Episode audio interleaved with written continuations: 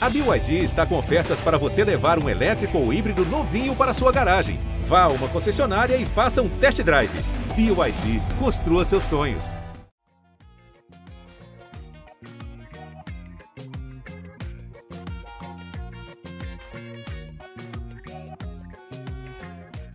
Olha, todo mundo já ouviu falar dela, seja pelo hit Menina Solta, que foi sucesso aqui no Brasil e fora dele, pelo filme Depois do Universo que virou um fenômeno ou pelas notícias sobre a vida pessoal.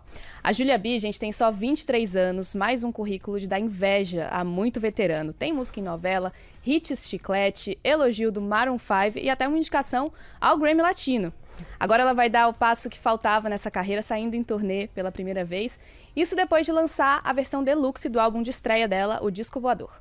É um momento bem importante e deve estar gerando bastante ansiedade. A gente vai falar sobre isso. Mas antes, Júlia, é um prazer ter você aqui no G1 Ouviu. Gente, é um prazer estar aqui com essas duas mulheres lindas, inteligentes, cheirosas. Júlia, você está prestes a iniciar ali a primeira, a primeira turnê da carreira. E eu queria saber, tá ansiosa? Como é que. Pouca coisa só.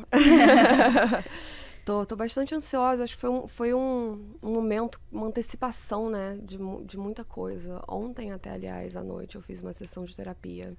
Eu faço uma terapia chamada Teta Healing. Já entrando já, entrando já nos assuntos uhum. pesados.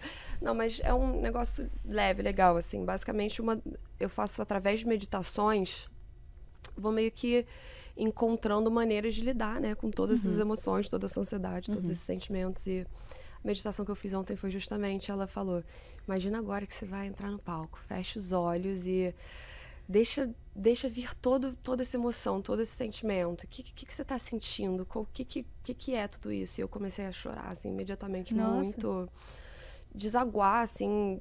Falei, cara, é muita, muita coisa, muita coisa que aconteceu para chegar até aqui. Era um sonho que eu tive há muitos anos atrás e de poder só fechar os olhos e imaginar que, sabe, vou ter pessoas ali cantando de volta para mim letras que eu escrevi na solidão no meu quarto. É, é, é, muita coisa, é muito, muito sentimento maravilhoso, uma, quase que uma gratidão meio que louca a Deus e ao universo, a tudo, de, de poder essa ser minha vida, sabe? É um sentimento meio. Parece que eu tô dentro de um videogame. eu sou a Hannah Montana. E... Eu li que você sente no palco é o espaço mais vulnerável, né? O lugar onde você se sente mais vulnerável. Por que exatamente? É.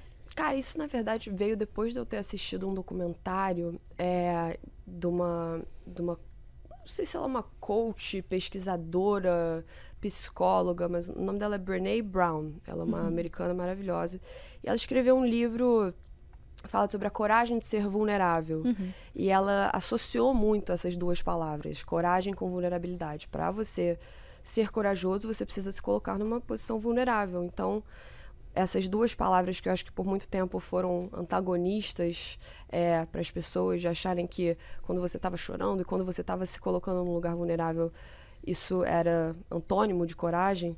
Na verdade, foi um, um momento que virei uma chave assim na minha cabeça. Eu falei, não, a coragem é a pessoa que realmente bota a cara a tapa, que, que se coloca ali na posição de receber críticas, de tentar algo novo, de fazer tudo isso. Então eu, eu queria que o palco fosse um lugar onde eu me permitisse ser a minha versão mais autêntica, assim, com os meus fãs. Uhum. Eu acho que já, eu tenho um respeito muito grande por uma pessoa que vai lá, entra no meu site, compra um ingresso, uhum. ela, ela decide que ela vai passar a noite comigo. Uhum. E isso, para mim, cria um vínculo entre nós automaticamente, uma responsabilidade de não, eu, eu preciso então que eu quero que seja quase que um, uma conversa, um momento. A gente vai criar uma memória juntos e para isso não teria como eu não ser vulnerável no palco. Uhum. Se eu, as minhas letras são tão pessoais que se eu tentasse cantá-las de uma maneira onde fosse performática demais, uhum. eu não ia conseguir transparecer a história de verdade por trás da música. Uhum. Então, eu tô bem animada. É, acho que vai ser bem, bem incrível e eu tô preparando o coraçãozinho para conseguir aguentar tanta tanta emoção e adrenalina. E o que, que você está preparando? Conta pra gente como que vai ser o show, vai ter coreografia, como é que vai ser? Eu fiz essa semana toda ensaios, todos os dias, assim. Eu queria muito me rodear de profissionais que tivessem muito mais experiência do que eu. que basta eu fazendo pela primeira vez. É, e, e eu tive muita, muita sorte, assim, de poder me rodear com uma equipe incrível, desde o do pessoal da luz, a, que é o Césio Lima, que está fazendo uhum. toda, toda a luz, o Batman Zavarese está fazendo uhum. a direção criativa. Ele é ótimo. Maravilhoso. Ele trabalhou já com tribalistas uhum. e fez o último show da Marisa, que está incrível. É, a Rita Lazarotti, que está fazendo toda a parte do styling junto com a Anitta, que é quem faz o meu styling no dia a dia. E está sendo também muito legal poder, sabe, imaginar esse universo de roupas, de moda é, contando uma história com essas músicas. E o Paul House, que é meu produtor desde Menina Solta, que está uhum. fazendo toda a produção do, das bases do show, preparando. E é difícil, às vezes você acha que vai funcionar uma música no ao vivo e ela não funciona. Às vezes tem uma música que ela não funciona tão, tão bem sem ser ao vivo. Então é, é legal passar por esse processo de descoberta. Eu estava assistindo um, um vídeo da Greta Gerwig, a diretora uhum. de Barbie. Uh, sabe aquele vídeo da Vogue que eles perguntam, fazem sim. 73 perguntas? Sim. Aí eu tava assistindo o vídeo dela falando. E aí perguntaram: ah, se você pudesse dar um conselho para alguém, ela falou: é, você só faz algo pela primeira vez uma vez. Uhum.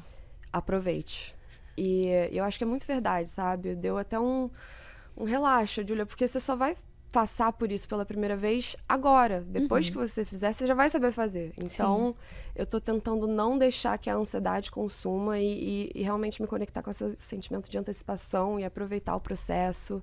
É, é muito incrível poder aprender na medida que você vai mostrando isso para as pessoas, sabe? Você não já chega no palco sendo uma artista 100% uhum. pronta. Você divide, de novo, aquela vulnerabilidade do uhum. processo com as uhum. pessoas, que eu acho que é o que, que os meus fãs mais veem, porque somos todos, né? Seres humanos que todo dia a gente acorda, a gente quer, quer acertar.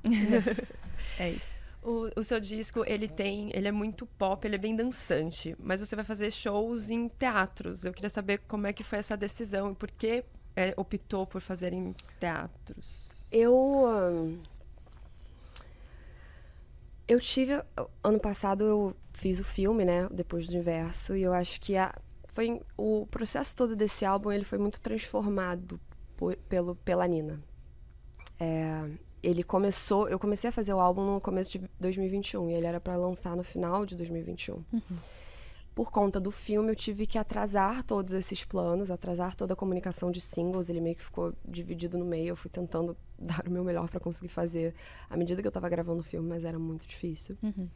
É, e viver a Nina, viver uma personagem, uma, um novo ofício, me uhum. jogar numa nova profissão e começar a entender muitas coisas sobre interpretação me possibilitaram, eu acho que, ver um caminho para mim como artista onde eu chamava atenção para os meus fortes, né? Uhum. E eu enxerguei como esse lugar da atuação ele tem uma ferramenta poderosa que, que pode ser usada na música, que é você realmente contar uma história e trazer um espetáculo e não só um momento ali de entretenimento. Eu acho que o show inteiro ele é meio que conectado visualmente e através das letras, das músicas. Ele faz você passar por muitas emoções. É uma, é uma viagem, eu, eu falo que é uma jornada do disco voador.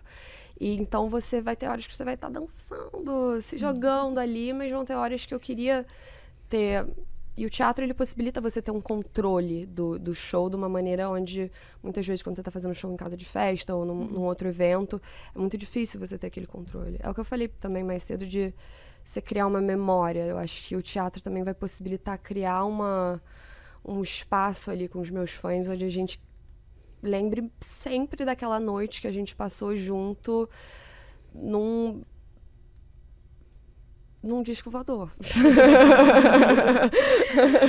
daqui, daqui, a pouquinho a gente vai falar do filme também, que só de lembrar aqui já me dá vontade de chorar. Oh. gente, é muito legal. É, antes, eu fiquei curiosa, é, pra quem não sabe, gente, Menina Solta, grande hit da Júlia, chegou a ser primeiro lugar no, no, streaming, né? Entre as mais ouvidas, músicas mais ouvidas de Portugal. E essa uhum. turnê vai começar lá. Foi por isso essa decisão? Foi por causa disso? Sim e não. Eu acho que eu sempre tive um, uma conexão muito grande com Portugal na minha carreira. Eles sempre foram anjos nos charts. para mim, é, a pessoa certa ou errada teve um desempenho muito maravilhoso lá, inesquecível também teve. Mas Menina Solta realmente foi, foi acho que, a música mais escutada por qualquer mulher uhum. no ano de 2020 em Portugal. Uhum. Só perdi pro The Weeknd, gente. então eu, eu já teve, tenho essa conexão com os fãs portugueses há muito tempo, mas eu ainda não tive a oportunidade de fazer um show lá. Ano passado eu ia fazer o, o Mel Sudoeste, que é o festival onde eu vou começar uhum. esse ano. E por muitos motivos pessoais, logística, etc. Uhum. Eu não consegui fazer o show ano uhum. passado. Eu acho que foi uma, um dos momentos mais tristes, assim, para mim como artista, você decepcionar tantas pessoas e ter que se reerguer depois uhum. daquilo. Então, de ter falado, não, Mel Sudoeste, por favor, esse ano eu estarei aí, esse ano vai ser incrível. E ter me preparado esse último ano todo para entregar o melhor show da minha vida, uhum. é, eu acho que foi perfeitamente o, o timing, sabe? Uhum. O Mel Sudoeste ele vai acontecer no dia 9 de agosto. E vai ser minha. Eu falo que vai ser minha turnê de aniversário, que meu aniversário é dia 13, então vai ser uma turnê leonina, uhum. bem pegando energia para trazer pro palco. é, e Portugal, nessa época do ano, é justamente a época tipo, de verão, dos festivais, onde as pessoas estão indo para ver vários shows. Eu vou abrir pro pro Niall Horan, que é um dos meninos do One Direction, uhum. e o David Guetta vai entrar depois. Então, é assim, é um show numa proporção que eu jamais Chique. poderia esperar para ser o primeiro show da turnê. Uhum. Mas, ao mesmo tempo, uma realização de um sonho muito grande, sabe? Que, uhum. que há uhum. muito tempo a gente está tá vindo. E uns, uns tuguinhas, espero que eles estejam todos lá. Os meninos soltos e os meninos soltos. é, a turnê, ela, ela demorou mesmo para acontecer, né? Porque você ia sair de turnê e aí a pandemia veio. Uhum. E aí? Como é que você falou decepcionar? Foi aí, né? É. Foi, foi um momento onde eu acho que, sendo muito sincero, eu acho que eu, eu, eu tava tão sou, a gente é artista, né? Então a gente acaba que ser sensível. E eu estava muito sensível ali naquele começo da pandemia de, de entendendo realmente o que, que o mundo estava passando, de uhum. entender o quanto tempo que aquilo ia durar. Foi, a gente achou que ia durar duas semanas, acabou que ia sempre se estendendo, se estendendo. A gente via muita coisa, muita incerteza no ar, muitas coisas muito tristes acontecendo. Então, quando a minha turnê foi cancelada, eu obviamente eu fiquei triste, mas não era que eu entendi, sabe? O contexto era, era, era muito. Aquilo não era sobre mim, era muito uhum. maior do que aquilo. E eu também, sinceramente, não conseguiria fazer uma turnê num, numa maneira onde meus fãs não pudessem curtir o show. A uhum. gente está preocupado se a gente está machucando um ao outro, só de estar perto um do outro era, era muito assustador. Então, na época, foi algo que eu passei por entendendo o contexto que a humanidade estava vivendo no momento. E também com fé de que as coisas acontecem por uma razão e isso vai se transformar lá na frente, eu vou estar mais preparada, vamos olhar isso de um, de um jeito positivo.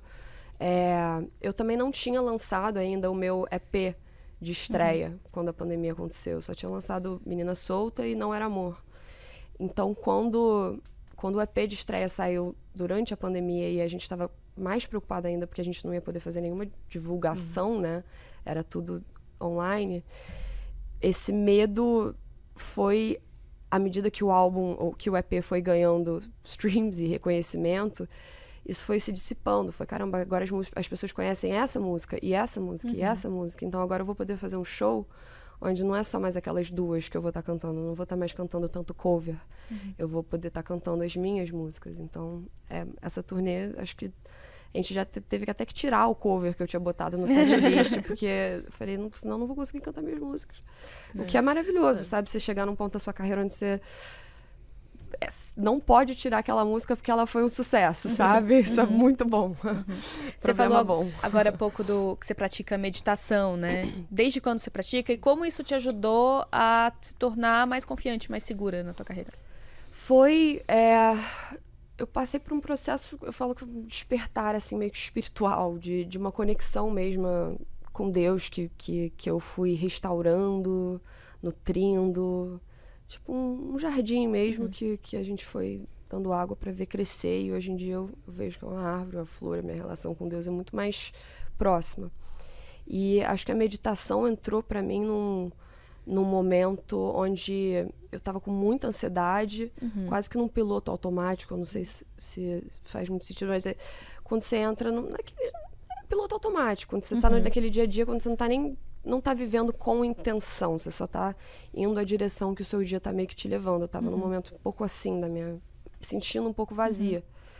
E na verdade a Sofia que está ali falou, então eu tô fazendo essa terapia, essa meditação, é muito legal, tá me ajudando muito. Eu falei, ah, vamos, vamos lá, vamos ver. E aí eu comecei a fazer e, e mudou minha vida, cara. Eu era muito cética em relação à meditação antes disso. Eu falava, nossa, eu não consigo meditar, eu sou muito, minha, minha cabeça é muito rápida, eu vou, ficar lá, eu não vou conseguir focar, não é para mim. E quando eu realmente me entreguei ao processo, as coisas foram mudando, sabe? Eu fui uhum. entendendo como que a respiração é uma ferramenta muito poderosa que a gente tem dentro da gente para conseguir regular as nossas emoções, o nosso sistema circulatório, nossa tudo assim, a cabeça, trazer uma clareza mental que às vezes é difícil acessar quando você está no, no, dia a dia. Uhum. A respiração ela consegue te trazer para esse lugar. Então, para mim, ela começou em janeiro de 2021, foi quando eu comecei a fazer essa terapia. E eu acho que é muito legal também receber o feedback da, das pessoas ao seu redor, da sua uhum. família, dos seus amigos, e ver quanto que eu mudei ao longo desse processo, de ouvir da minha família, dos meus amigos. Cara, a gente já te amava antes, mas agora você está chegando cada vez mais na sua melhor versão. Você está calma, você está dando conselho e não pedindo tanto, sabe? Uhum. eu acho que foi é isso, essa conexão, assim, muito. A filosofia também me ajudou muito. Uhum. Eu me jogar em livros de Platão e Sócrates e começar a perceber que muitas questões que eu estava vivendo existenciais, a gente já tem um arsenal, eu diria, uhum. de respostas e possibilidades uhum. filosóficas para aquilo uhum. na literatura. Então, acho que foi o, o combo perfeito ali, Platão uhum. e meditação. Você falando, eu lembrei muito daquele episódio do programa Encontro, aqui que você se apresentou no Encontro, depois recebeu críticas, e aí você fez um desabafo sobre ansiedade, foi bem nessa época, né, uhum. né, 2021, se eu não me engano. Exatamente. Como que foi esse episódio para você e como que você lidou com essas, com essas críticas? Aquele momento foi um momento difícil para mim, porque eu tinha acabado de lançar Louco, que foi o primeiro single do, do Disco Voador. Uhum eu achava que o álbum ia ser lançado no final daquele ano e eu estava muito pronta para iniciar uma nova fase da minha carreira, né? Era uhum. a primeira música, assim, depois do EP Solta, que eu estava já com certeza ia fazer parte dessa, desse novo momento. Você vê que eu fico até já um pouco assim para contar essa história, porque eu acho que é, realmente foi foi um momento da minha vida que eu tinha acabado de, de descobrir que meu pai estava com câncer. E a minha família estava passando por um momento de onde eu não, não, queria sair de casa, não queria uhum. divulgar, eu queria ficar uhum. com meu pai, queria ficar com minha claro. família, não não tava foi do nada minha energia mudou assim quando eu recebi essa notícia. É normal, a vida às vezes sem preparar ela joga umas coisas assim no nosso colo e resiliência é a gente conseguir respirar e trabalhar e eu falei não, é uma oportunidade muito boa, eu não posso não ir para o encontro uhum. com a Fátima, é a Globo me chamando, tem que ir. e mesmo passando por aquele turbilhão, eu falei, não, eu, eu vou, eu quero, quero poder fazer isso por mim, pelos meus fãs, pelas pessoas que apoiam o meu trabalho, pelas pessoas que acreditaram que por todo o investimento que a gente já colocou nessa música. E eu fui pro, pro programa da Fátima. Eu, naquela manhã, recebi um, um áudio do meu pai, meio que ele estava na, na, radioterapia em São Paulo, e ele disse para mim: Ah, é, filhinha, você não vai acreditar. Eu botei o, o radioterapeuta ele botou uma playlist com as suas músicas hoje. E, e aquilo me tocou demais, sabe? Uhum. De, de, de imaginar que meu pai estava vivendo um momento muito difícil e que alguém enxergou uma maneira de ajudar ele a passar por aquilo, uhum. colocando minhas músicas. Uhum. Isso isso foi muito lindo para mim e me emocionou, como tá me emocionando agora, uhum. me emocionou na hora também, foi logo antes de entrar na Fátima. Parece que veio todo aquele uhum. peso de uma vez só. E eu lembro a produtora falou assim: "Não, ela não pode entrar, essa menina não tá, tá bem para entrar". Eu falei: "Não, eu vou entrar, eu vou entrar, eu vou entrar". Eu botei na minha cabeça que eu ia entrar. Eu entrei ao vivo e tentando segurar todo aquele choro, todas aquelas emoções. Meu pai tinha pedido para eu mandar um vídeo agradecendo o radioterapeuta e eu não Uhum. conseguia gravar o vídeo porque eu tava desaguando e entrando ao vivo pro Uhum. Brasil inteiro. E, e eu segurei naquele momento. A Fátima foi um anjo na Uhum. minha vida. Ela. Que mulher maravilhosa. Ela tem uma Ela é empatia que vai além, sabe? Eu acho que por conta dela ter toda a experiência, já ter vivido e trocado com as pessoas no nível que ela troca, ela bateu o olho em mim, ela percebeu e ela me ajudou a passar por aquilo de uma maneira muito maravilhosa. No comercial, ela pegou na minha mão e ela não tinha obrigação de fazer aquilo. Ela poderia facilmente ter pedido para alguém da produção lidar com aquela situação, mas ela não fez isso e ela e aquilo foi o que foi me ajudando, sabe? Foi uma força de, de mulher para mulher, assim, meio que calma, relaxa, respira. A vida vai te jogar momentos assim, mas a gente tem dentro da gente a sabedoria para lidar com isso. E eu tava muito nervosa, não tava confiante que eu ia conseguir entregar minha performance vocal, ou o meu melhor ali naquele momento.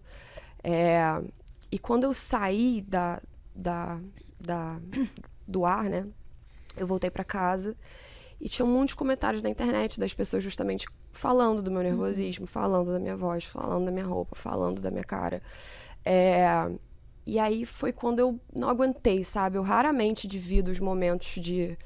Até aquele, até aquele ponto na minha carreira, eu raramente dividia os meus momentos vulneráveis, assim, com os meus fãs. Aquele foi um- uma virada de chave pra mim. É, porque eu não aguentava, eu, eu tive que falar alguma coisa sobre, eu acho que eu tive que pedir desculpa também para as pessoas. Eu tava com um sentimento de culpa muito grande dentro de mim. Queria pedir desculpa para os meus fãs de não ter dado o meu melhor ali naquele lugar. E através dessa experiência eu recebi muito amor. Muitas pessoas é, que depois que me viram naquele lugar entenderam o impacto das palavras delas, eu acho. Conseguiram me ajudar. Recebi um áudio da Fátima que se eu pudesse enquadrar e botar na minha parede, Ai, eu que botaria fofo. que onde ela, ela me falou um conselho que eu levo até hoje, para minha vida toda, que ela falou: "Júlia, pensa, se você se não existissem redes sociais, se não existissem, se não existisse seu celular, você ia voltar para casa hoje, você ia contar para seus amigos, para sua família, e falar: "Hoje eu fui no programa da Fátima, foi maravilhoso, eu toquei o piano, eu cantei a minha música e deu tudo certo". Nossa, total.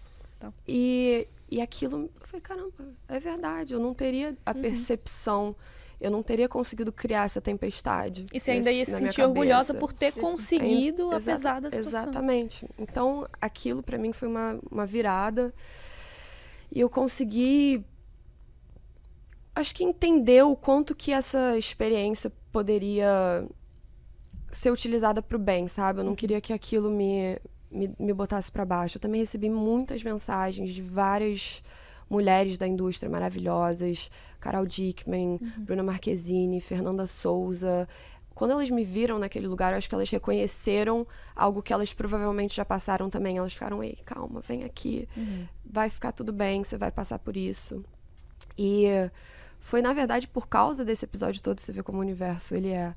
Nesse mesmo dia que eu tava lá, tendo um ataque de ansiedade e, e tocando piano na Fátima, o produtor, André Carreira, produtor de Depois do Universo, estava em casa, tomando café da manhã, assistindo TV Globo. Uhum. E ele viu eu tocando piano, Que sem demais. saber tudo aquilo. E ele falou: será que essa menina não quer fazer um teste pra Nina? Uhum. E foi justamente por conta desse dia que pra mim tinha sido um pesadelo que uma das melhores coisas da minha vida veio Nossa, acontecer. incrível. então, eu acho que, de novo, nada é por acaso. A gente passa por momentos onde a gente acha que o mundo vai cair, que as coisas vão acabar e a gente só sai mais forte desses momentos. Muito legal você contar essa história de forma tão honesta, sincera, assim, porque o público muitas vezes não sabe, né? Vê o artista ali, ah, o artista tá sempre bem, sempre lindo, sempre maquiado e tal.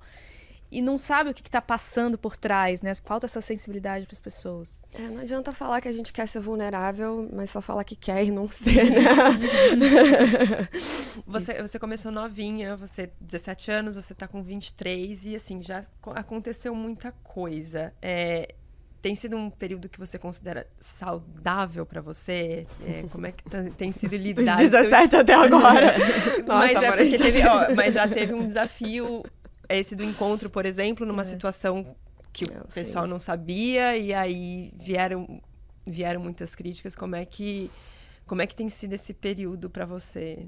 É, eu acho que o resultado é 100% saudável, sabe? Eu acho que é a vida, não tem como botar um um limite nos altos e baixos que ela pode jogar, sabe? É, eu, eu fui entendendo e, me, e, com, e ganhando responsabilidade. Eu acho que essa transição, e vocês também devem ter sentido isso em algum momento da, da trajetória, mas a, tra a transição de menina para mulher, você começa a ter que ter mais um olhar para sua saúde mental, uhum. física, em tudo, assim. Você começa a ter um pouco mais de amor, assim, pela, pela máquina que está te carregando uhum. por esse mundo que é o nosso corpo. E entender que você tem uma responsabilidade com, a, com aquele órgão físico, que senão ele não vai conseguir te fazer chegar no resultado que você quer, ele não vai conseguir te fazer evoluir. E eu acho que quando a gente é jovem, a gente meio que, né, não tá nem aí, vai botando coisa do nosso corpo, vai tomando escolhas sem pensar muitas vezes. E quando você começa a ter mais responsabilidades, é justamente encontrar esse meio termo entre ser uma menina solta e uma mulher livre. Nossa, reflexões, adorei. Você, você começou a carreira de uma forma bem inusitada, né? Quem te deu um start ali foi o Maroon 5. Eu queria saber como é que, para você contar um pouquinho como é que foi essa, esse encontro tão definitivo, não definitivo, mas tão revelador, né? Eu, antes desse dia, eu nunca tinha tido contato com nada da indústria do entretenimento. Tipo, nunca tinha visto um set, nunca tinha visto como é que é um backstage, nunca tinha visto. Eu não sabia que, tipo, existiam essas profissões, sendo uhum. muito sincera, sabe? Eu acho que eu tava tão certa que eu ia ser advogada que eu não, não nunca tinha parado para pensar realmente que existe pessoas por trás de cada coisa que a gente vê no entretenimento. Porque é um mundo tão mágico que às vezes a gente esquece, parece né? Um sonho, tipo, parece né? que um sonho, que a gente esquece que realmente aquilo é criado por pessoas. E aquele dia, eu tava indo pro Rock in Rio com um grupo de amigos e tudo mais, normal. Até que uma outra amiga minha me liga e ela fala: Ai, minha amiga minha ficou doente, eu tô com um passe extra pro backstage. Você quer vir? Eu falei: Ah, você vai perguntar pro macaco se ele quer banana. Amor, eu estou indo. É, e fui correndo. E quando eu entrei, tipo, botei, eu lembro, nossa, foi como se fosse hoje, eu botei aquele crachá assim, dourado, bonitão. Falei, gente, eu tô me sentindo muito chique. e eu passei pelo, pelo backstage pela primeira vez, eu comecei a ver as estruturas, as coisas por trás do palco. Parecia que eu tava entrando no País das Maravilhas, em Nárnia, assim, olhando, caramba, o que, que, que, é isso? O que, que é esse lugar? O que, que tá acontecendo? E é, depois dali, ela, é, essa menina que me chamou, Bia, ela conheceu. Um beijo pra Bia, não sei se ela vai assistir isso, mas muito obrigada por tudo, Bia, sempre. Ela é, conhecia um cara que conhecia um cara que conhecia um empresário do Maroon 5. E aí eu achei que a gente ia tirar uma foto com eles e ir embora. Mas ela falou, a gente vai conhecer. Eu falei, não acredito, não acredito, não acredito. e aí é, a gente chegou no backstage, achei que ia ser uma coisa, bate uma foto e rala, que a gente tem que entrar no palco. E eles foram assim. Cara, que que pessoal humilde e gente boa. Eles receberam a gente para começar uma conversa, tipo, queriam fazendo perguntas. Uhum. Eu, sabe, é o Maroon 5, o que, eles têm, o que você quer saber da minha vida? Nada. É, e eles foram muito, muito legais. Eu acabei falando, eu nem tinha coragem de falar que eu era cantora, porque eu não era cantora, eu só queria cantar. Falei, ah, não, porque eu canto às vezes e tal. Ah, o que, que, que você canta? Eu falei, ah, eu fiz um cover de She Will Be Loved outro dia. Nem devia ter feito, tinha feito na minha casa, na minha cabeça. eu cover né, de She Will Be Loved. É, e ele, essa música aqui que eu escrevi, o James, que é o guitarrista da banda, o Ruivinho, ele começou a tocar e eu comecei a cantar junto com ele. E é engraçado que eu estava num momento de. logo antes de entrar na, na, na faculdade, então eu tinha um tempinho ali para me descobrir. E eu estava querendo, já pensando em começar um canal do YouTube, mas com muito medo também. As pessoas ao, do meu redor não achavam que era uma boa ideia, não achavam que ia dar muito certo. Achavam, meu, pai, meu pai falou para mim, ele falou, ah, eu acho que seus amigos na faculdade de Direito vão te zoar, sabe? É melhor você não criar esse canal, filhinha. E que bom que eu não ouvi, sabe? tipo, eu acho que foi justamente de ter ouvido do James, depois da gente ter cantado, ele foi um cara que, pela primeira pessoa na vida que falou para mim, caramba, eu acho que você devia ser cantora, você devia fazer isso da sua vida. E é isso, santo de casa não faz milagre. Às vezes você precisa de uma pessoa fora, uma pessoa que se admira, uma pessoa que tá em outro lugar pra te falar aquela coisa e você aceitar aquela validação, sabe? E como é que foi essa transformação do pré-direito para, de repente, muda tudo? É, foi bem aceito em casa? Você chegou, então, pai, desisto da faculdade Não, de Direito, é- tô indo... Foi, foi, foi mais ou menos isso que eu contei pra vocês antes. Eu, eu cheguei e falei, ah, tava pensando em abrir um canal do YouTube e tudo mais. Em defesa da minha mãe, tá? Minha mãe é maravilhosa, ela é minha empresária hoje em dia, ela sempre me ajudou. Também acho que ela não acreditava tanto assim no começo, mas hoje em dia os dois são meus maiores fãs. A minha mãe, inclusive, é uma das maiores razões que, que ela é empresária, mãe, águia, é tudo, assim. Tudo em um. Mas voltando naquele primeiro momento teve essa resistência, com certeza. O que eu acho que é normal, porque para qualquer pai é ouvir de um filho que tá, tinha tudo para tomar uma escolha absolutamente certa, que ia dar um diploma, que ia dar um- uma certeza para o futuro, falar não, então eu decidi que eu quero apostar num sonho louco que tem muita chance de dar errado. É, para qualquer pai, acho que é- um instinto seria, não sei, meu filho, se é a melhor ideia. É, Mas- situação clássica. Você foi contando, nossa, Exato. quantas pessoas devem estar Quantas passando pessoas por isso estar- hoje? estão passando por isso agora. Então eu acho que isso- esse momento pra mim eu falei, ou eu uso isso como algo que vai me botar pra trás, ou eu posso fazer de tudo pra provar que ele tá errado. E eu depois de chorar muito, fiz a segunda opção. E aí rolou o canal no YouTube. Rolou o canal no as coisas YouTube. cresceram. É, eu fui, nesse primeiro momento eu, eu, eu sou muito orgulhosa, então eu meio que queria muito fazer aquilo por mim, sabe? Eu meio que depois que eu entendi que as pessoas ao meu redor não iam apoiar, eu falei, então vou ficar quieta, porque às vezes quando você fica quieto, parece que fica mais fácil de realizar Calada as vence. coisas. Calada vence, exato. Às vezes quando você não divide muito as coisas com as pessoas antes delas acontecerem, então eu tava muito vivendo aquilo eu criando as minhas artes do meu canal do YouTube no Photoshop, tipo, queria fazer parecer super profissional, só que eu era o profissional. que tinha Uma grande 17 anos. Uma grande empresa. Exato. CEO de zero pessoas, só eu. Mas é, eu lembro que eu criando aquele canal querendo fazer, assim, buscando referências, tutoriais no YouTube de como criar um canal do YouTube, aquela coisa meio meta. E, e eu lembro que a minha amiga Mari Machado, é, que até hoje é uma das minhas melhores amigas, ela foi uma das primeiras e únicas assim amigas que realmente também me apoiaram nesse nesse começo, que não me zoavam e não achavam que ia, não, não falavam mal de mim por trás e ela me recebeu aqui na casa dela de São Paulo. Pra, ela falou: Você precisa gravar alguma coisa aqui? Não, já, já entendi. Não vamos gastar com hotel. Você fica aqui na minha casa, blá blá blá. Então, é, a gente acabou virando até mais amiga, né, por conta disso. Então, eu acho que foram. São certas pessoas que- na nossa vida que aparecem, e pessoas que a gente se conecta com, e pessoas que vão junto com a gente, tendo a mesma autoconfiança meio que ilusória até às vezes. é, de que as coisas vão acontecer e vão acontecendo eventualmente. Depois, Too Bad, que acho que dá pra dizer que foi teu primeiro sucesso, entrou na trilha da novela, né? O Sétimo Guardião. Como é que foi isso? Acho que isso foi um baita impulso também pra tua Com carreira. certeza, Como que aconteceu? com certeza. Essa história foi muito doida. É, o Sérgio Afonso, na época, era o presidente da Warner Music, ele tinha acabado de, de me assinar.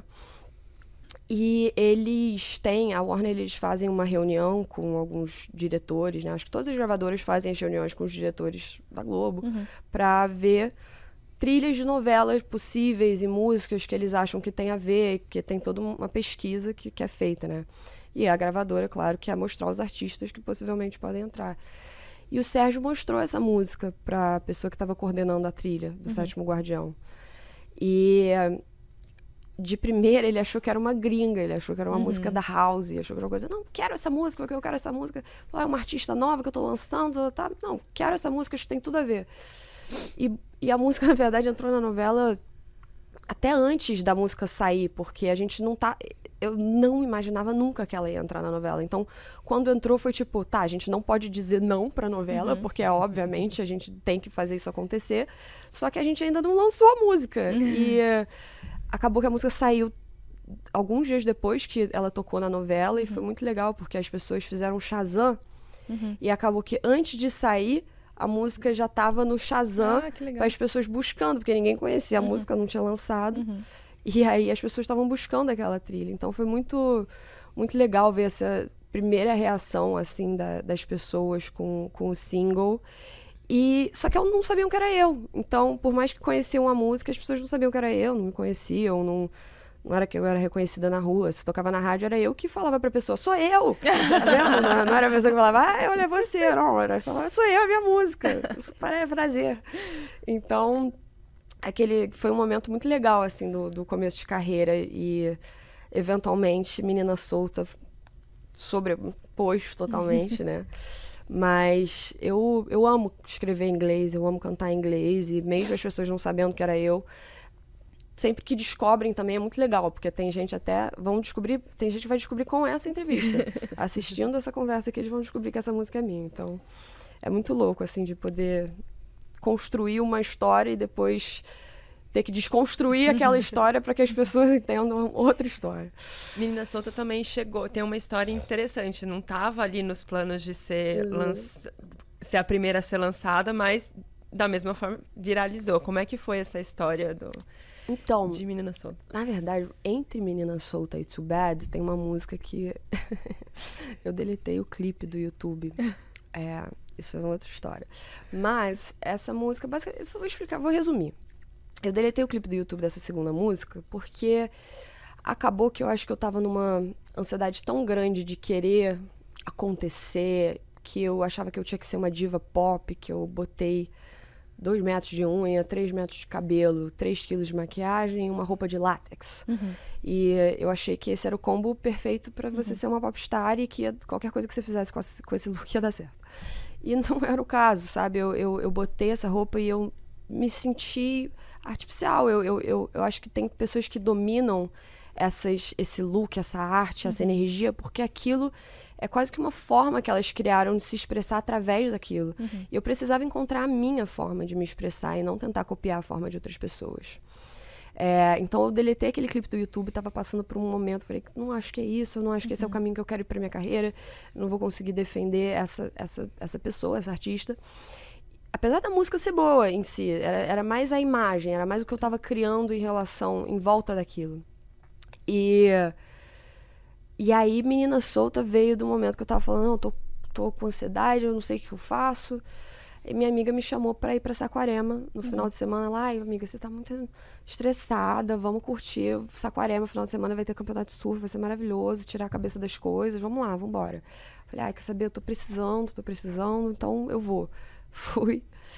E foi um final de semana muito doido, cara. Foi um final de semana muito doido. E, e Menina Solta saiu de justamente um momento ali na piscina com, com as meninas que estavam na minha casa, deu falando. E aí, galera, então vamos. Tô precisando escrever uma música feliz, que dá sobre a minha vida. Eu já não aguento mais escrever depressão. A gente quer elevar os assuntos aqui. E eu já meio que sabia da história da, que essa minha amiga estava passando por, sabia que ela estava falando com os dois meninos ali, criando uma, um rolê, né? um esquema, como, como diria na música. Mas é isso, foi assim. Ela saiu em, em 15 minutos, essa primeira parte toda da música, e eu tive uma reação muito boa das pessoas que estavam lá no final de semana. Uma reação de. Caramba, eu tô conseguindo ver essa- muitas pessoas cantando essa música, pesso- não só meninas, mas homens também cantando, porque eles já conheceram alguma menina solta e já tiveram que superar alguma menina solta também. Todo mundo, todo mundo Todo tem mundo sua teve que história com uma menina solta. Eu ouvi que o Neymar e o Gabriel Medina tiveram ali um, vamos dizer assim, um, uma, um, Um dedinho. sarau. rolou um sarau. Rolou um sarau. O Neymar fez o batuque. Essa história também é muito doida, porque é isso, a gente estava em Saquarema no- assistindo. Foram ver o campeonato lá em Saquarema. e eu escrevi a música, acho que no primeiro dia da viagem, assim. E aí, no último dia da viagem, que era o dia que o Gabriel, infelizmente, não, não ganhou o campeonato. E aí teve uma festa que era para ser uma comemoração, mas acabou sendo uma comemoração do final, mesmo não tendo sido o final que a gente queria. E o Neymar foi, o Gabriel foi, e era uma festa que onde você não podia ter celular, né? Normal. A maioria dessas festas é- acabam que as pessoas não, não tiram, ou botam um adesivo no celular ou não ficam com o celular.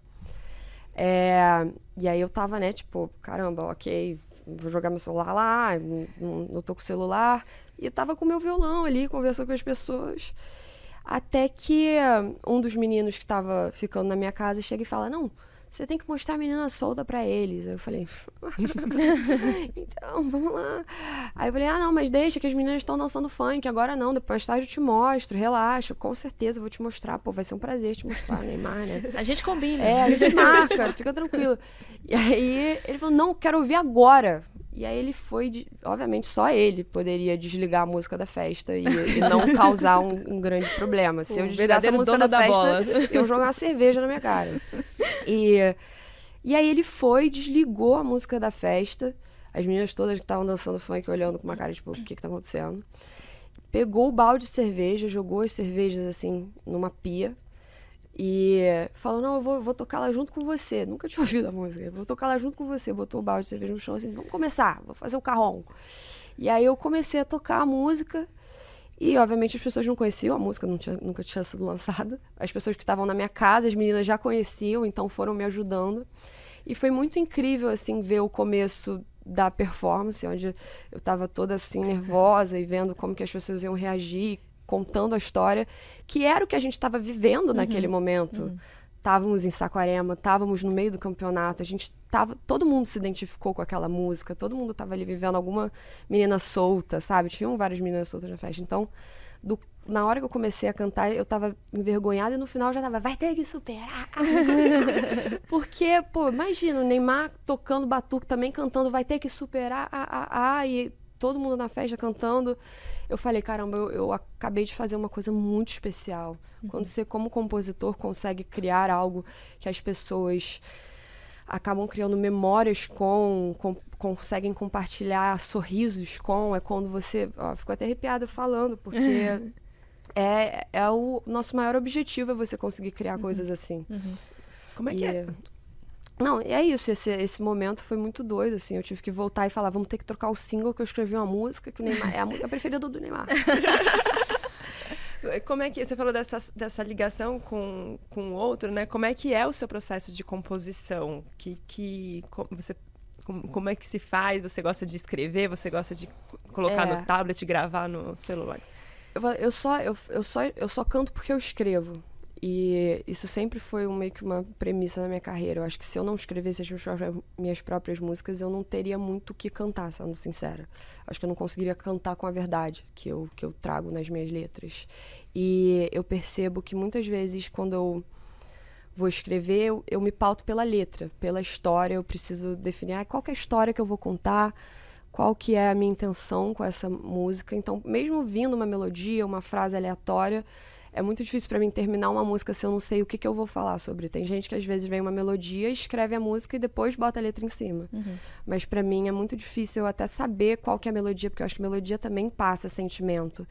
E quando você consegue combinar a letra perfeita para descrever o sentimento que a melodia passa, é quando você consegue achar algo muito especial. E hoje você compõe em três idiomas, né? Menina Solta ganhou uma versão em espanhol. Eu li até que você era contra no início, né? Queria entender, assim, primeiro por quê, como que foi criar essa versão em espanhol e se existem características específicas, assim, de compor em cada idioma. Como que você sabe que uma música vai ficar melhor em português ou inglês ou espanhol? Só uma ótima pergunta. Eu acho que eu tenho quase que presets mentais de, e vocais também uhum. diferentes na minha cabeça disponíveis assim para mim quando eu vou escrever é, uma música em tal idioma. O português ele consegue muitas vezes trazer uma profundidade, uma poesia que é muito fácil de você acessar porque a nossa língua eu acho ela genuinamente um dos idiomas mais bonitos assim do mundo, sabe? Uhum. Ao mesmo tempo, mesmo ele sendo tão bonito, ele tem umas cacofonias em algum momento. Uhum. Tem umas palavras que são difíceis de você falar e rimar e, e, fazer encaixar numa cadência musical. Então ele tem essas limitações ao mesmo tempo que ele tem todo uhum. essa essa profundidade, eu acho que uma magia também associada ao português. A razão que eu era contra no começo, e não era nem que eu era contra, resistente, eu acho que é a palavra certa, uhum. era só porque eu já vi exemplos de músicas em português que foram conhecidas pelo mundo inteiro. Tipo, outro dia eu tava, gente, em Massachusetts. Eu botei Ai, se eu te pego pra tocar. As pessoas todas começaram, Ai, se eu te pego. Isso é muito legal. Cara, né? em Massachusetts, tipo. Vence uma barreira Tipo, muito difícil. Cantando português, então Uhum. você acaba que consegue. é- exato, é muito raro que você consegue Uhum. ter uma música que atravessa essa barreira, mas é possível. Uhum. E eu acho que a minha resistência no começo era tipo, ai, não, eu acho que não precisa ter uma versão em espanhol, porque a música, ela é a música em português, não vai ficar tão boa. Quando a música também ela é boa já num idioma, é difícil você fazer num outro idioma e aceitar que naquele outro idioma não vai ser, sabe? E aí acabou que eu consegui fazer uma versão que eu fiquei super em paz com ela. Tem vários momentos da música em espanhol, inclusive, que eu acho, tipo, sabe, mais até apimentados. e, e aí no inglês, eu comecei a falar inglês muito cedo na minha vida, porque a minha mãe, ela apesar de- ter nascido no Brasil, com oito anos ela se mudou do Brasil e ela morou em Houston, no Texas, e ela morou em Toronto, no Canadá. Uhum. Então, desde pequena, eu acho que ela já era meio que empresária dos filhos, assim. Uhum. Tipo, ela, ela falou, não, vocês só vão assistir coisas em inglês, porque vocês vão ter um inglês maravilhoso. E, e ela falava inglês com a gente. Então, eu tenho essa, essa troca com a minha mãe que acabou abrindo muitas portas no, no lado musical do idioma. E o inglês, ele é maravilhoso para você escrever música, porque ele tem muita mais palavra que o português tem. Uhum. Você consegue, parece que se safar com várias coisas, assim. Você fala, baby, I love you. Fica, tipo, a coisa mais linda do mundo. Você fala, bebê, eu te amo. Já não, é difícil de você fazer aquela coisa ficar nova, sabe? Então, é, eu sinto que no inglês você tem uma facilidade pela, pelo idioma mesmo. Ele, ele, ele é feito de uma maneira que não tem certas acentuações e pontuações que a gente tem no português ou no espanhol que às vezes dificultam na hora de escrever. Então, eu acho que é muito divertido para mim poder passear entre os, os três. Acho que cada um traz uma personalidade quase diferente também. Aquela tripolar. É, como eu te falei aqui antes, eu te entrevistei em 2019, quando você voltou ao Rock in Rio, depois dessa história incrível do Maroon 5. E uma coisa que me chamou muita atenção, né, que estava naquela época ainda no início da carreira, e na época você falou que sua maior dificuldade era se impor como compositora diante do Caraca. mercado, assim, nas reuniões, que você chegava, era uma menina novinha, uma reunião com 20 executivos da música, que era difícil. Hoje, você ainda tem esse problema? Cara, que legal você falar que eu falei que esse era meu problema. Porque ainda é um problema para muitas meninas. Eu tenho a sorte. Sorte não, foi trabalho. Mas eu trabalhei muito mesmo para que as pessoas reconhecessem. Toda, em- toda entrevista, qualquer lugar, as pessoas achavam que eu tinha esse sucesso porque alguém escreveu ele para mim. Eu- E é muito difícil quando você escreve alguma coisa e você, além de já fazer e aquela história já sua, você tem que passar por todo um outro processo para você conseguir convencer as pessoas de que realmente foi você que escreveu aquilo. É muito chato. E, e se fosse um homem falando, as pessoas não iam questionar duas vezes se foi ele que escreveu aquela coisa. E eu acho que era isso. Naquele momento eu tava muito no começo da minha carreira, passando por esses primeiros momentos da indústria não ter essa percepção de mim. É, eu não tinha lançado Menina Solta ainda. Uhum. E Menina Solta, a- até aquele ponto, eu só eu tinha trabalhado com pessoas e compositores e produtores que chegavam pra mim e, falavam: "Ah, não, eu tenho sei lá quantos por cento dessa música porque eu fiz isso, isso e isso". Eu falei: "Cara, eu cheguei aqui com a música pronta. Eu eu escrevi essa música no meu quarto, tipo, você vai ter coragem de realmente pegar uma porcentagem gigantesca de uma coisa que você não fez, tipo, eu entendo, você fez toda uma outra parte, mas você não escreveu essa música. Essa música seria a mesma música se eu tocasse ela ali na minha esquina agora. Mas tudo bem, no começo da carreira a gente está disposto a fazer qualquer concessão para conseguir fazer as coisas acontecerem, qualquer jeito que o trabalho possa sair, que saia, sabe? Eu não tinha eu não tinha tempo na minha cabeça, eu precisava fazer acontecer, senão eu ia ter que voltar para a faculdade de direito, senão ia dar, sabe, ia dar errado. É, e, e eu falei, não, eu preciso, preciso lançar essas músicas. Então, quando eu comecei, era muito isso. Eu tinha muita dificuldade de que as pessoas que já estavam há muito tempo na indústria entendessem que eu não era só que eu queria cantar um hit. Eu queria cantar uma música que fosse a minha verdade. Eu queria cantar uma história que fizesse sentido para mim. Eu queria eu só faço música porque é uma ferramenta para eu traduzir os meus sentimentos. Uhum. Se eu não tivesse isso, eu não teria por que estar tá criando aquela música, sabe? Eu eu não estaria escrevendo algo só para eu cantar. Eu, se, eu tô, se eu tô cantando alguma coisa é porque tem uma mensagem ali por trás que eu quero passar para as pessoas. Uhum. E no começo da minha carreira era muito difícil. Hoje em dia, depois que eu escrevi Menina Solta, uma música que autoral é 100% meu. Uhum. Se essa vida fosse um filme, uma música que autoral é 100% meu. Eu me amo, eu me amo mais. É, enfim, depois do universo. Músicas que não tem como alguém vir tentar tirar meu tapete ou vir tentar tirar meu crédito. Você vai olhar, você vai olhar os créditos, não, não, não tem outra pessoa no mundo que vai chegar e falar: Ah, eu escrevi essa música junto com ela, porque eu escrevi ela sozinha, eu consegui fazer essa música e agora que ela tem um resultado, as pessoas olham para mim e respeitam. Uhum. Mas ela era a mesma música antes de, dela ter o resultado. Uhum. Então, eu acho que é muito sobre certas pessoas na indústria estarem buscando. Eu acho que não, não entendendo que, que a arte não tem isso, sabe? Tipo, às vezes você encontra uma pessoa que ela tem um, um hit e é a primeira música que ela escreveu e é a primeira coisa. Então é subjetivo, não tem uhum. certo ou errado. Obviamente, quando você tem muita experiência, é normal que você vá ganhando respeito. E uhum. na época eu não queria exigir o respeito de ninguém. Uhum. Eu não queria falar, ah, vocês precisam me respeitar como compositora. Não. Eu vou falar, eu vou mostrar para eles, eu vou, eu vou compor, eu vou compor sozinha, uhum. para ninguém poder tirar meu tapete.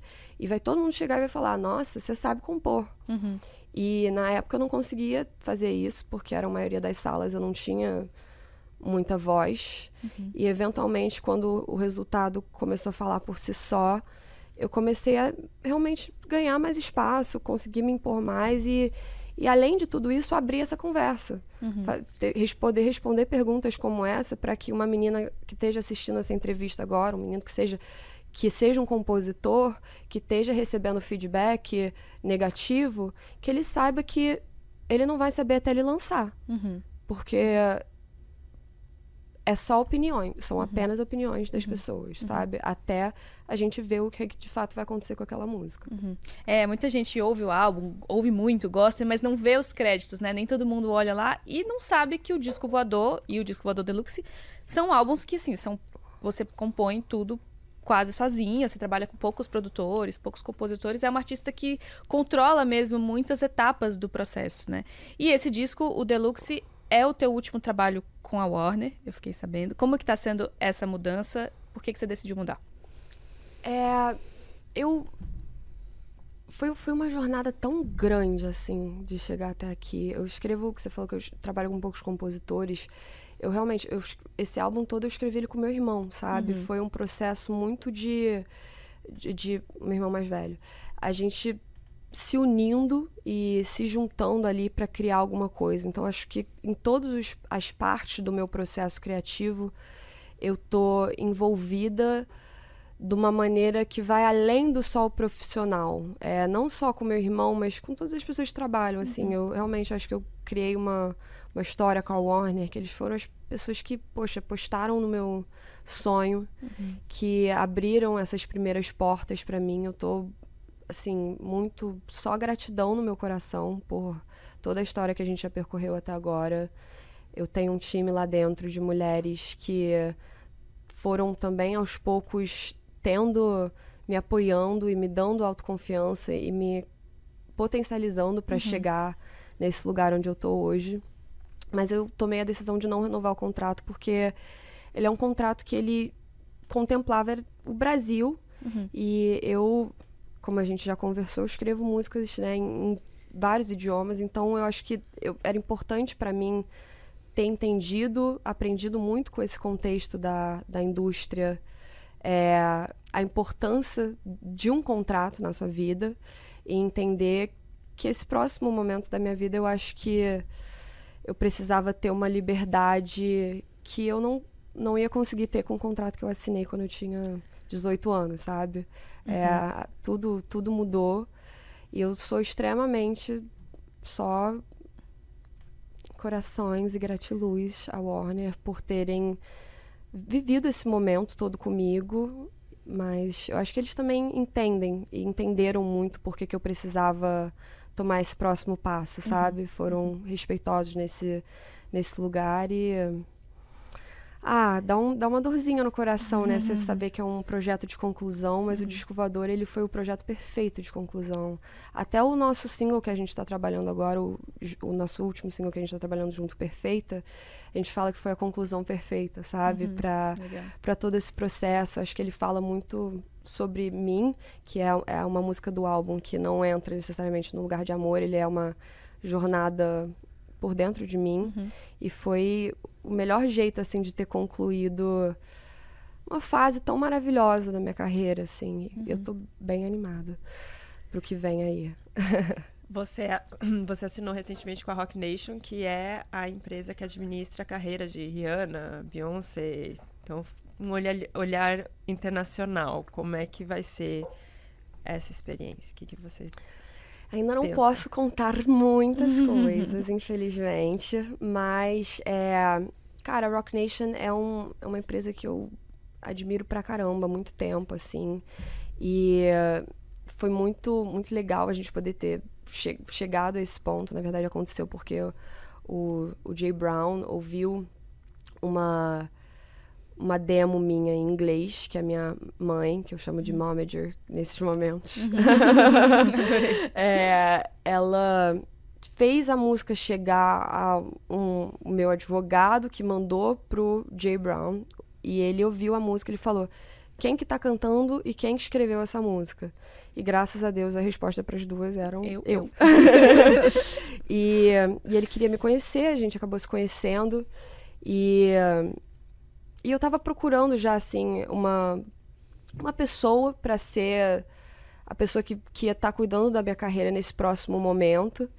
E eu senti muito um, um fit, assim. Ele é um cara que, além de tudo, de novo, eu senti que muitas outras reuniões com empresários lá fora, é, eu sentia que eles não respeitavam o lugar da minha mãe na minha carreira e na minha vida. Eles não, não davam para ela, ah, ela é mãe e empresária, sabe? Eles sempre tentavam diminuir ela só como minha mãe, ou tentar, sabe, ah, não, eu vou fazer uma coisa por você que sua mãe não consegue. Tipo assim, amor, minha mãe consegue fazer uma coisa que você nunca vai conseguir fazer por mim. Ela, ela trabalha 24 horas por dia, 7 dias da semana, de uma maneira que é, é o amor de mãe só que explica. Então, o Jay foi o primeiro cara que respeitou a minha, minha mãe e, e- não o primeiro, mas assim, que conseguiu abraçar, entender a importância dela, da minha carreira, que ela não ia sair da minha carreira, que ela vai continuar do meu ladinho. É, e, e também falou de música num lugar muito verdadeiro. Óbvio que além disso tudo, ele é empresário da Rihanna, e isso conta pra caramba, porque eu tenho uma admiração gigantesca por essa mulher e tudo que eles já criaram juntos. Mas é, de você saber que você tá com uma pessoa que não quer te modificar, mas enxerga a artista que você já é e quer potencializar isso, acho que foi a melhor coisa. Então, eu não posso ainda contar muitos dos planos em si, mas dizer que eu tô bem animada é, com essa próxima fase e rodeada de pessoas que eu admiro pra caramba. Júlia, você mencionou aqui nessa, na nossa conversa algumas vezes o teu pai. Você é filha do Paulo Marim, que é empresário, um nome importante da política também. E hoje tem essa discussão sobre o que o pessoal chama de Nepo Baby, né? Que são artistas que já partem de um ponto privilegiado é, ao começar, ao trilhar o caminho de uma carreira. Uma pergunta: você acha que esse nível de privilégio é um fator que precisa ser considerado na hora de avaliar um artista pela crítica, pelo público? Você acha que isso é um ponto importante? Eu acho que são. É, é, um, é um assunto complicado, porque ele é aquela linha tênue entre a vida pessoal e a arte, né? Eu acho que muitos artistas, quando. Que a gente nem. E hoje em dia eu acho que também é uma coisa que muitas pessoas estão constantemente trazendo em pauta. Eu, por exemplo, assisti recentemente aquela série The Idol, que foi muito criticada, e, a, e a Lily Rose Depp, que é filha do Johnny Depp, ela deu a entrevista meio que assumindo esse, esse rótulo de uma maneira. É, esse é meu pai, isso me possibilitou ter coisas e acesso a, a certas coisas, mas isso não define quem eu sou por causa disso. E eu comecei a, a, a ver a entrevista e ver a série mais do que qualquer outra coisa. E eu fiquei muito impressionada com a menina. A série em si eu não gostei muito, não. Mas a menina é maravilhosa. Uhum, é é, ela é muito talentosa e eu esqueci quem era o pai dela. Uhum. Eu tava assistindo aquilo dali e eu fiquei, caramba, que, que atriz, sabe? Uhum. Então eu acho que quando se trata da arte e a crítica sobre a arte em si, que foi a pergunta que você me fez, eu não acho que a vida pessoal acessa. Uhum. Mas quando se trata de uma carreira, de uma trajetória, eu acho que é isso. A gente, eu cresci com acesso a oportunidades e um privilégio que meu pai trabalhou muito para conseguir dar para mim. O meu pai, quando ele tinha 13 anos, ele começou a trabalhar. A família dele veio de uma condição financeira muito diferente da realidade que eu consegui viver. A mãe dele era datilógrafa uhum. e o pai dele trabalhava nos Correios. Uhum. Ele começou a vender enciclopédia na rua com 13 anos. É, e aos poucos foi criando caminho, sabe? Com, com o primeiro salário que meu pai ganhou na vida, ele sempre conta essa história pra gente, porque eu acho que para ele sempre foi muito importante que a gente uhum. reconhecesse, entendesse todas as oportunidades que a gente tem e aproveitasse elas ao máximo. Uhum. No, quando meu pai tinha três anos, o primeiro salário que ele ganhou, ele usou para comprar um ar-condicionado para a família dele. Uhum. E era um ar-condicionado que eles tinham que dormir com a porta aberta, porque dormia a mãe e o pai dele em um quarto, e no outro quarto ele com mais três irmãos. Uhum. E as pessoas não têm ideia disso. As pessoas olham para a minha história, ou olham para o meu pai, no lugar onde ele está hoje, e querem criar uma narrativa onde eu posso, sabe, onde ele pode ter levado a momentos da minha carreira que na verdade ele nem fez parte. Uhum. De novo, eu sou muito orgulhosa e no começo ele não acreditava uhum. em mim. Então, uhum. Eu acho que ele estava mais na, no, no, grupo dos haters do que nos meus fãs no começo. Ele... E eventualmente de conseguir, sabe, ter conquistado o orgulho que meu pai tem de mim uhum. hoje, dele olhar para mim, para minha carreira e falar: caramba, filhinha, você calou minha boca. Você foi lá e você fez. Você. Ele. Ele. A gente faz de um jeito de brincando, uhum. né? Mas ele me respeita hoje em dia porque ele vê que eu tive um sonho, que era um sonho louco, que ele achava que não ia dar certo, e a maioria das pessoas não achavam que ia dar certo, mas eu fui lá e fiz, e eu falo para ele, pai, uma das razões que eu consegui fazer isso é porque eu sou sua filha, uhum. e você é a pessoa que sempre foi lá e fez. Uhum. Você olhou para uma vida que não te deu metade das oportunidades que você conseguiu me dar, e você foi lá e fez, e você uhum. provou todas as pessoas erradas e você fez tudo aquilo acontecer. Então, eu tenho muito, muito orgulho, assim, de ser filha dele e ter pego as coisas boas é, da personalidade dele e aplicado isso na minha carreira de uma maneira onde hoje eu tenho o respeito dele e... Além disso também, de, de, ter feito acontecer independentemente das circunstâncias, sabe? Legal. É, depois de, do sucesso, você também estreou ali como atriz. É, seu primeiro papel como, é, como protagonista depois do universo. Eu queria saber como é que foi mudar essa chavinha. Você comentou como é que surgiu o convite. Mas e aí, como é que foi de cantora para atriz em em segundos. segundos. Não, não, foram segundos, tá amor.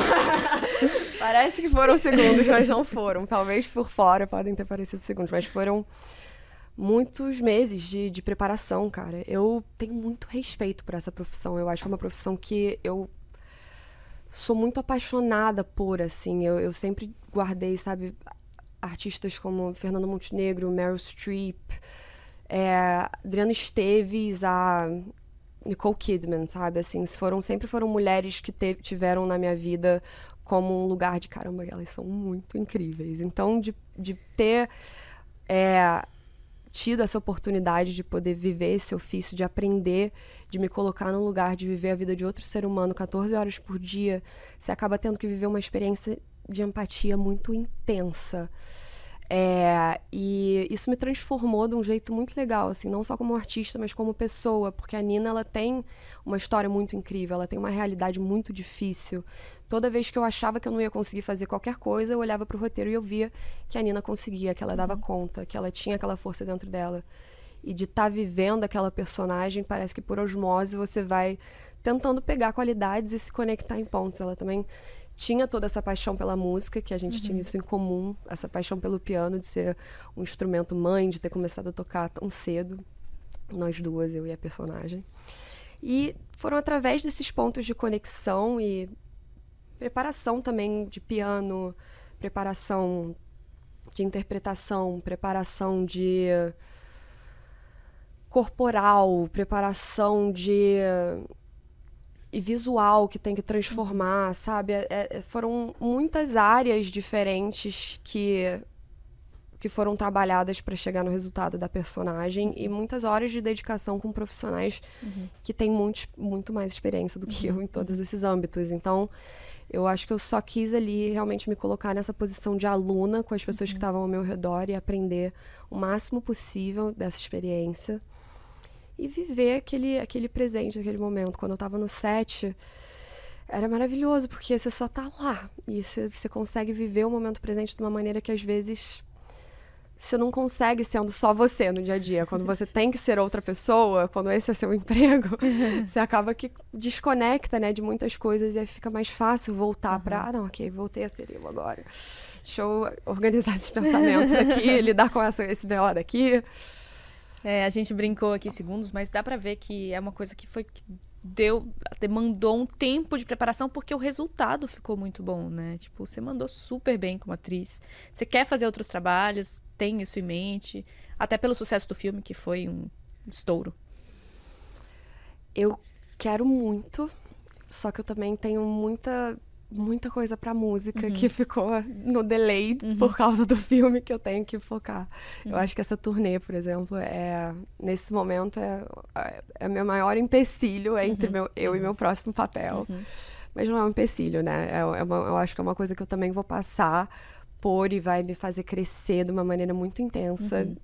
De uma maneira diferente que o filme me fez, mas de uma maneira parecida por conta da intensidade dos processos artísticos. E, e eu acho que eu acredito muito que o papel encontra o ator, sabe? Uhum. Olha, Desculpa, um Tem que, de vez em um mosquitinho. Não sei como ele está sobrevivendo nesse frio da Sibéria aqui que a gente está, gente. É, mas enfim, até esqueci a pergunta, meu ADD. Desculpa. Se você quer fazer outros trabalhos como atriz, ah, é. você falou da, Não, das coisas que ficaram. Exatamente, quero muito, eu acho que tem que ser o papel certo na hora certa, quero me desafiar, uhum. quero encontrar uma personagem que tenha uma profundidade muito grande que me uhum. possa ah, desafiar, beijo. Eu adoro, adoro olhar para algo difícil e uhum. pensar uhum. como é que eu vou fazer. E aí ir lá e fazer. Júlia, o papo tá incrível, a gente adorou, mas deu nosso horário, infelizmente, já estamos estourados. A gente vai encerrar aqui. Vou te pedir para você tocar um trechinho de Menina Opa. Solta Pra gente se sentir aqui o Neymar te escutando. A gente pode fazer Amor, um batuque aqui. Mas... Não, que o Neymar não. Vocês vão se sentir meninas soltas. Eu escrevi essa música para as mulheres, não foi é pro Neymar, aí. não. Isso aí. Arrasou.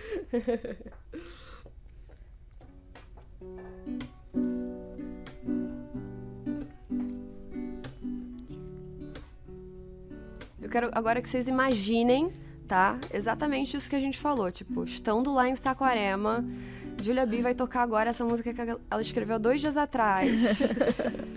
ah, ah. Ela era lá da Barra e ele de Ipanema. Foram ver o campeonato lá em Saquarema. Achando que ia dar bom, mas só deu problema, só deu problema. A mina chegou gigante, cheia do esquema. Um moleque apaixonado e ela toda plena. Ele queria um amor, ela só tinha pena. Enquanto ele dormia, mal ele sabia que lá no pé da areia outro chama de sereia. Essa menina solta, essa menina solta. Enquanto ele dormia, mal ele sabia que lá na casa dela ela sentava e escolhia quem ela queria. Essa menina solta vai ter que superar, vai ter que superar essa menina solta. Essa menina solta é duro tum, vai ter que superar, vai ter que superar essa menina solta. Essa menina solta, logo quem? Logo, logo ele, que era difícil de se apaixonar. Logo ele vai ter que superar, vai ter que superar. Vai ter que superar, ah, ah, ah, vai ter que superar, ah, ah. Essa menina solta, essa menina solta, essa menina solta. Arrasou. Obrigada, Júlia. Obrigada, minhas meninas soltas, globais, maravilhosas. é isso, gente. Foi demais essa conversa. Se você perdeu algum trechinho, quer ver de novo, vai ficar disponível no G1, no YouTube, no TikTok. E é isso. Obrigada, Júlia. Até a próxima, Muito gente. obrigada. Beijo, gente.